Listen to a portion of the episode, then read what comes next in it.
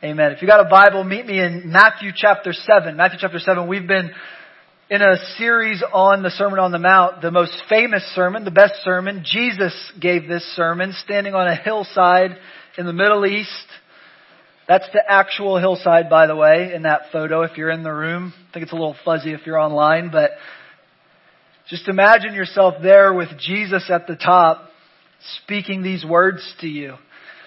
And we've made our way through all of what we have recorded on it to the very end.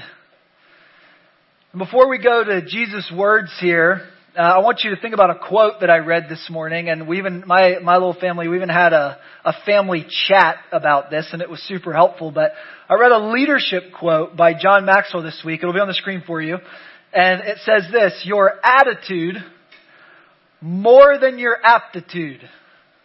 Back in vocab class now. All right, for those who've been out for a while, your abilities determines your altitude.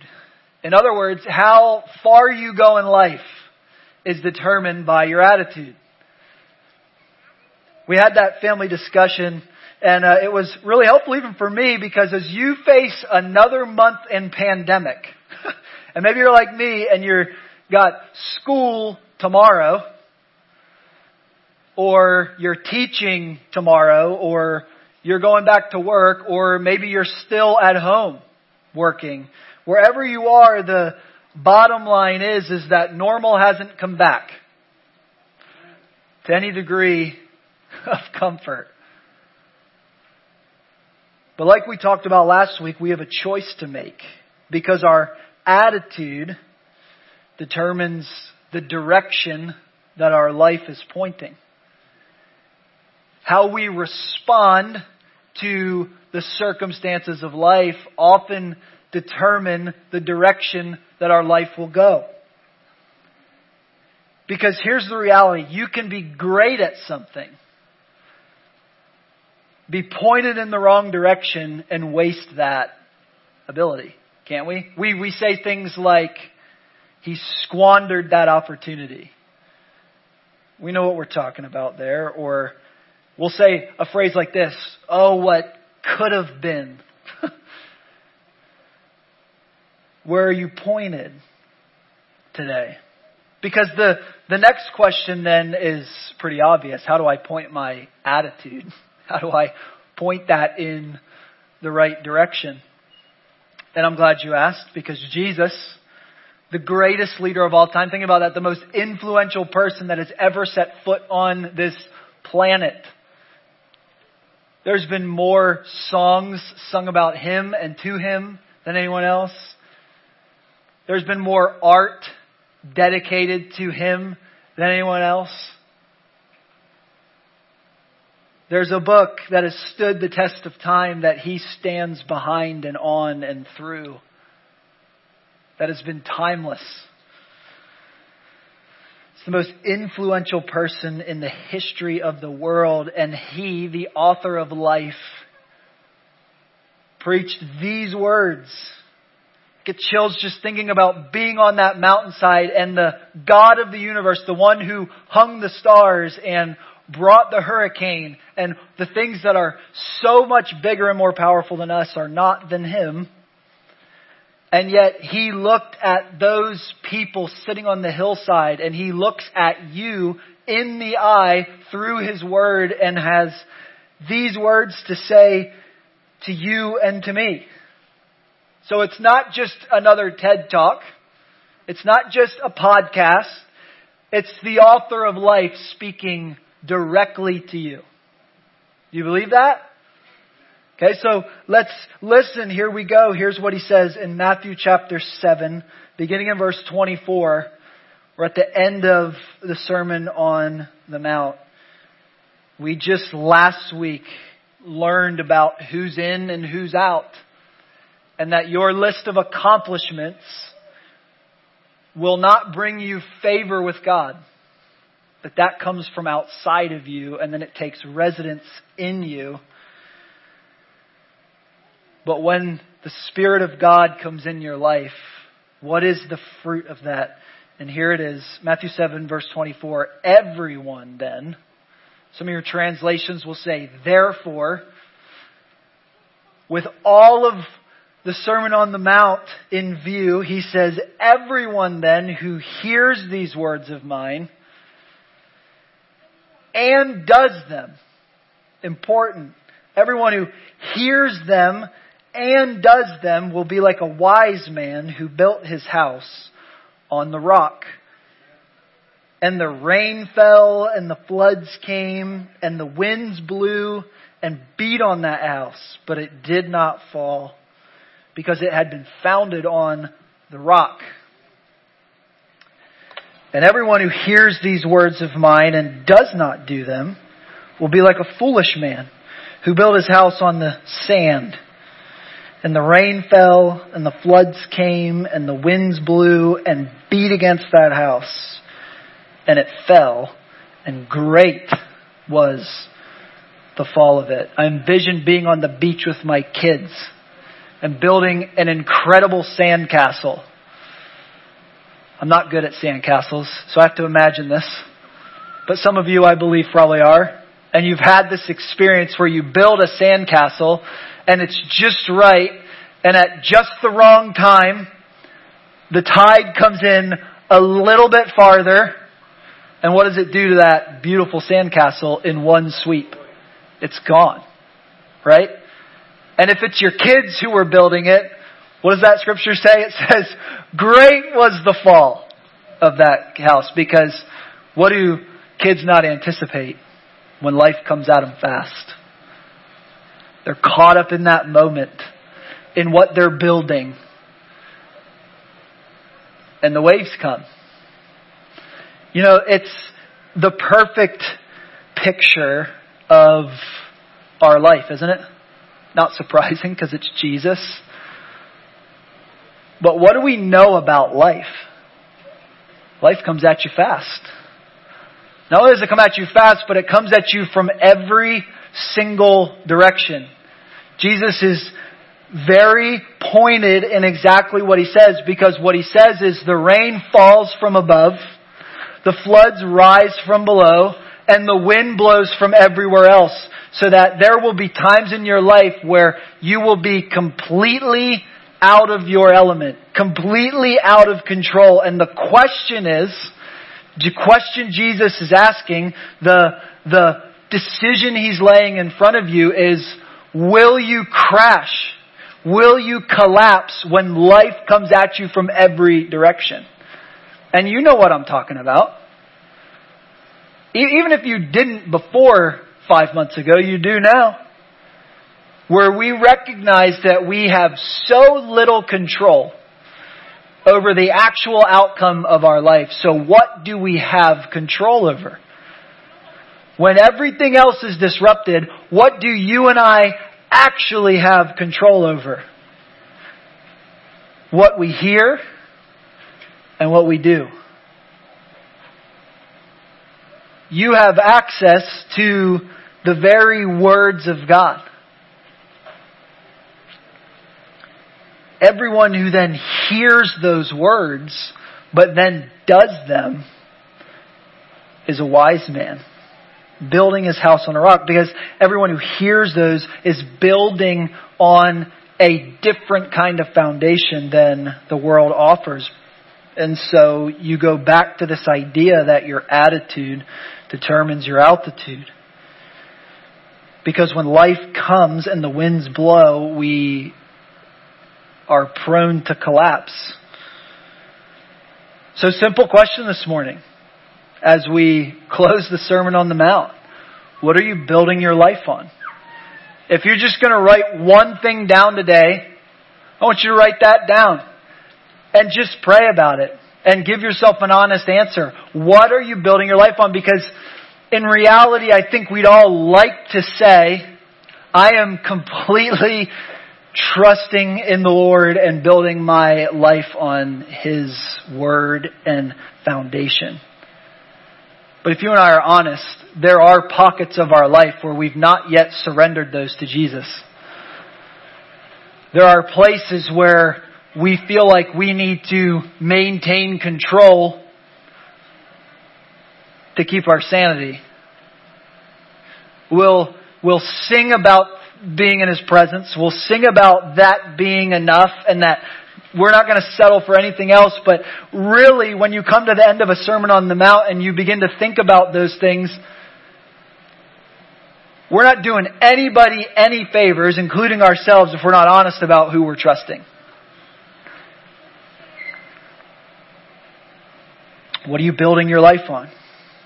Because the reason that quote is so applicable here is because it gets to the heart of the problem. At the end of the day, more often than not, those of us who live in the 21st century United States of America are trusting more in our aptitude, more in our abilities, more in our talent than we are in the Lord. And until you and I get really honest about that and the things that we can control and can't control and turning those over to the Lord, do you ever think about when Jesus was walking on the beaches and he walks up to those guys that were the first 12 disciples and apostles and he's walking up to them at work and he's saying to them, come follow me and I'll make you fishers of men. And what does scripture say? It says they immediately go. Think about that. Man, we don't, we, most of us, I'm not going to throw you under the bus like myself, but I don't make decisions like that. Right? And we'll cloak it in stuff like, well, there's wisdom, and if you go to Proverbs, it talks about handling this and handling that, and that's true, but if God Himself has laid out in His Word exactly what His will is, we follow. We follow immediately. And so, He's not interested in our list of accomplishments. And we talked about that last week. But the phrase that he said was he never knew us. And so last week I challenged you to start your day with God, schedule some break time with God, and end your day with God. Now this is church, this ain't school, that's tomorrow, so I won't give you a test. But in your own heart and in your own mind, what, did anything change from week to week? Some of you are going to be able to answer yes to that question, but a lot of you are not going to be able to answer yes to that question. because this is the heart of the matter is what are we building our life on and for some of us we've been building it on our own ability for so long that we don't know which way is Jesus the house here is really the representation of your life. And the foundation is the religion that you choose to put it on. And that's what Jesus has been knocking. It's why you can come to the Lord and say, God, I did all of these things in your name. I didn't even take credit for it. And he can look you in the eye and say, I, but I didn't know you. Right? You can come work for me and do a great job, but you're still not my son. You're still not my daughter, right? There, we understand the difference of when you are doing good stuff or when you are in the family. And so Jesus is pressing in on us and saying, if you are my kid, this is the way that it looks. He wants to know you. He wants to be your father. He wants to be your dad. He's more interested in his relationship with you than your performance for him. And so, once you are loved, then you can begin to address how you live. And so, before I give you this couple of things, these three things to build your life on, I, I want to just be clear that if you go and start to do these next three things that I'm going to talk about without being in the family, without being loved first by God, you will not find what these things offer. Uh, until you are in the family of God, adopted by Him, you will not find the life you're living on. And so it is the first piece of building your life because if we reverse the process and start to do before we know, we end up on this treadmill of life and we get burned out. We end up on this treadmill, as Jesus said, this path, this easy path that leads to destruction. And so first things first, do you know the Father? Are you aware of your need for the Father? The Bible is very clear that all of us are like sheep who have gone astray, and every one of us seeks our own way. And the wages of that, the payment for that is death. Because you see, before we get to the good news, we have to understand the bad news. The bad news is that apart from Christ, you, you can do nothing of significance. You can make a difference in this world, but this world is very fleeting. Just in our country alone, in the midst of this pandemic, we've watched more than 100,000 people. Think about that. Not just the number, not just the percentage, but the fact that more than 100,000 people have lost their life to something you and I cannot see. And that's not to scare you, that's just to say that the scripture is right. It's what James, Jesus' brother, said is your life is like a vapor. It's just here and then it's gone. Where will you spend eternity? What are you building your life on? I want to encourage you to build your life on Jesus. I don't even want to encourage you. I want to beg you. You're watching online five years from now, I want to beg you to give your life and build your life on Jesus. And so if you have, if you're in the room or you're watching online and that's you, you're saying, I'm in. I want to build my life on Jesus. I want to give you three ways to build your life on Jesus from what Jesus is saying here because what he says is everyone then who hears the words, right? Let's hear what he's actually saying. Not what we've been told for a long time. Not what we think it means. Let's look at what he actually says. Everyone who hears these words of mine and then does them. Alright? Because that's a trust issue. And does them. Alright? So, number one, these are not on the screen. But if you're taking notes, you can write them down. Number one, don't soften His Word. Don't soften His Word. You see, what we learned back in Matthew chapter 5 verse 48 was that the, the call is that you would be perfect.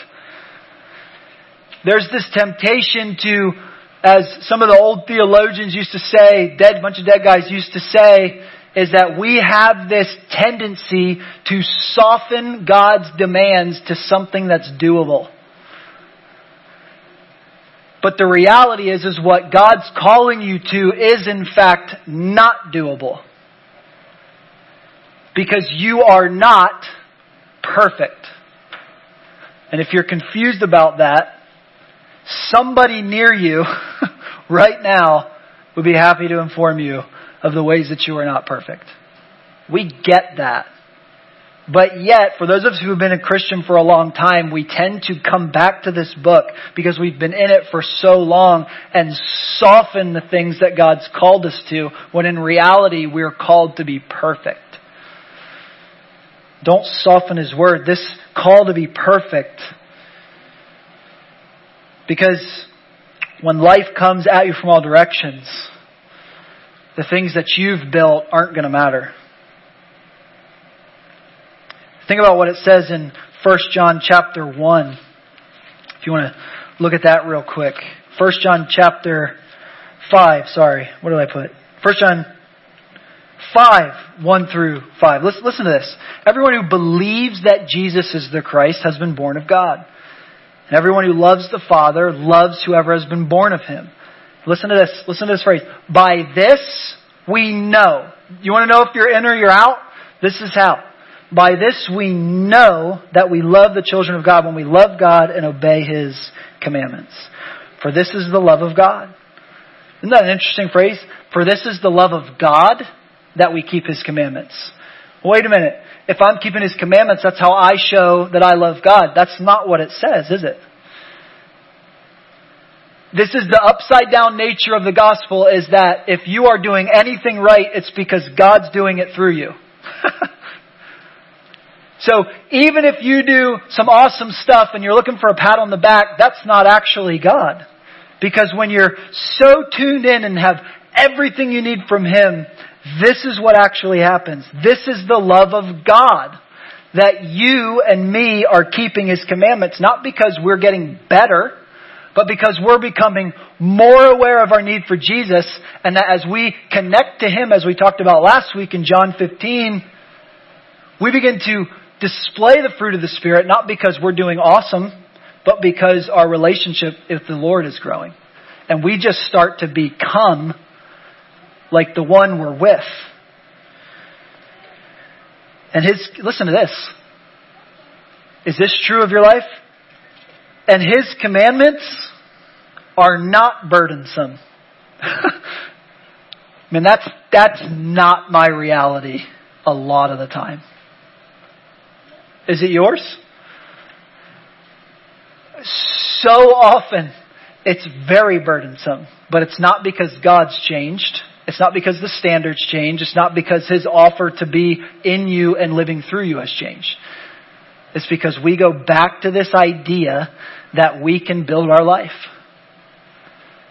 And the reality is, is that we can't. Let's keep reading what John says. And his commandments are not burdensome. Verse 4 For everyone who has been born of God overcomes the world. And then it says this And this is the victory that has overcome the world our faith. Who is it that overcomes the world except the one who believes that Jesus is the Son of God? It always goes back to your relationship with God. It's never about your performance for Him, it's all about your relationship with Him.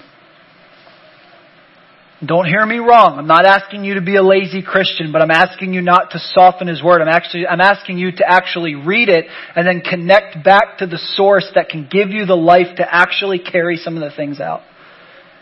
If you reverse that, you will not make it. So back to the foundation. Are you in His Word? I'm not going to rehash last week's message, but it's important that you begin to make intentional time and intentional investment in your relationship with God. And are you committed to His church? It's the thing that Jesus chose to build. And just so you know, every single one of us is as broken as you are. And you can go to a hundred different churches.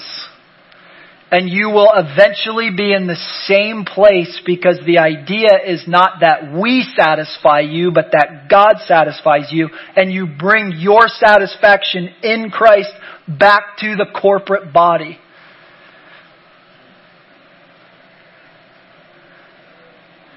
Because then you can move to number two, if you're taking notes, what St. Augustine said a long time ago. He said this, and it's number two if you're taking notes. Love God and do as you please.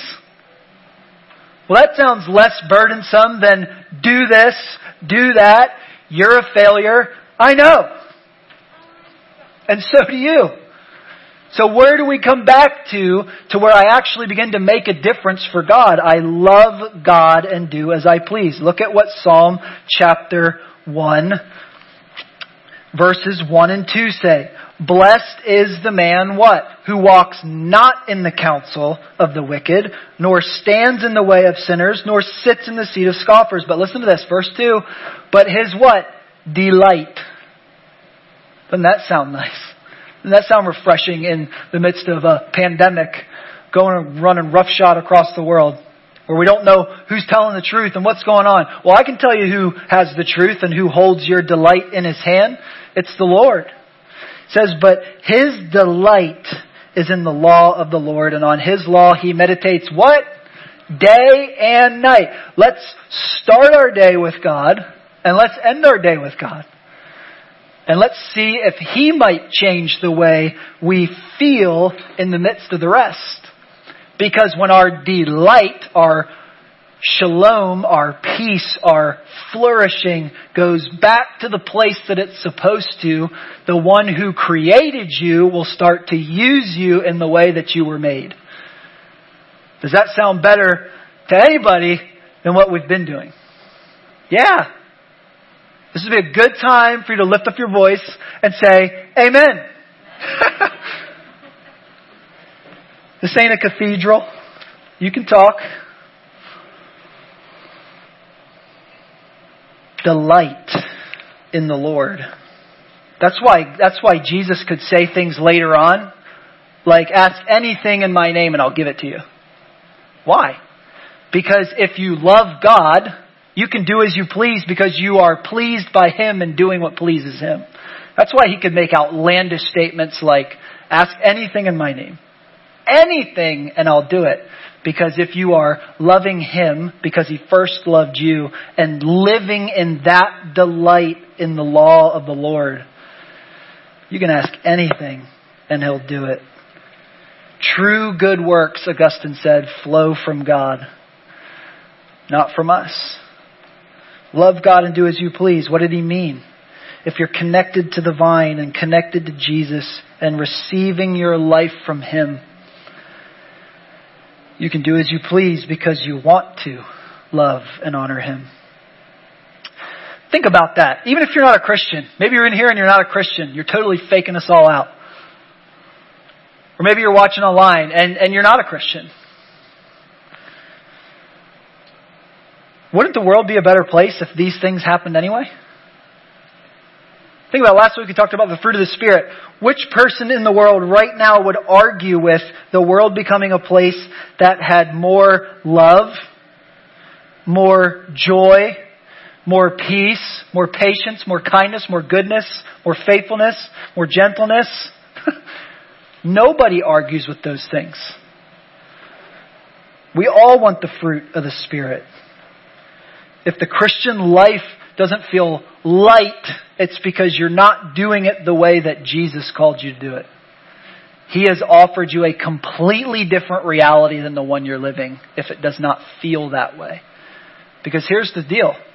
Our feelings are liars. Aren't they? We like to blame all of it on the media. They're just playing to your feelings. That's why Jesus said it's what goes from within a man that defiles the man. Right? Hmm. Love God and do as you please. Let me finish with this, number three. What, is, what does all that mean then? If God created you, what does all that mean for you? It means this, number three, do what you were made for. Do what you were made for. Think about Ephesians 2.10. For you were created in Christ Jesus for good works which he prepared from before the foundations of the world. You have purpose in this life, even if it's painful. I told you about Lou Ray last week, battling leukemia, just completely out of the blue. I've never spoken on FaceTime with somebody who is happier in the midst of leukemia than Lou. So Lou, if you're watching, I love you, man. He's literally going through leukemia and, you know, smiling. Well, how do you get that? Because his delight is in the Lord. Such an encouragement to me. Go to places like 1 Corinthians 12 and you start to look at what matters. Go into Ephesians 4 and you look at what God actually gave the church. He gave all of us. Some are apostles, some are prophets, some are shepherds, some are evangelists, some are teachers. And Jesus says we need all of them. And if you lose any part of that, you don't have the church. And so we need you as much as we need me. We need you to figure out how God has wired you and for you to put it in place, not just here on a Sunday, but where you live, where you work, where you play. These are the places that we need you. And so it's why we do things like Growth Track. We're going to do another one live on Zoom coming soon here. We'll give you details about that in the future.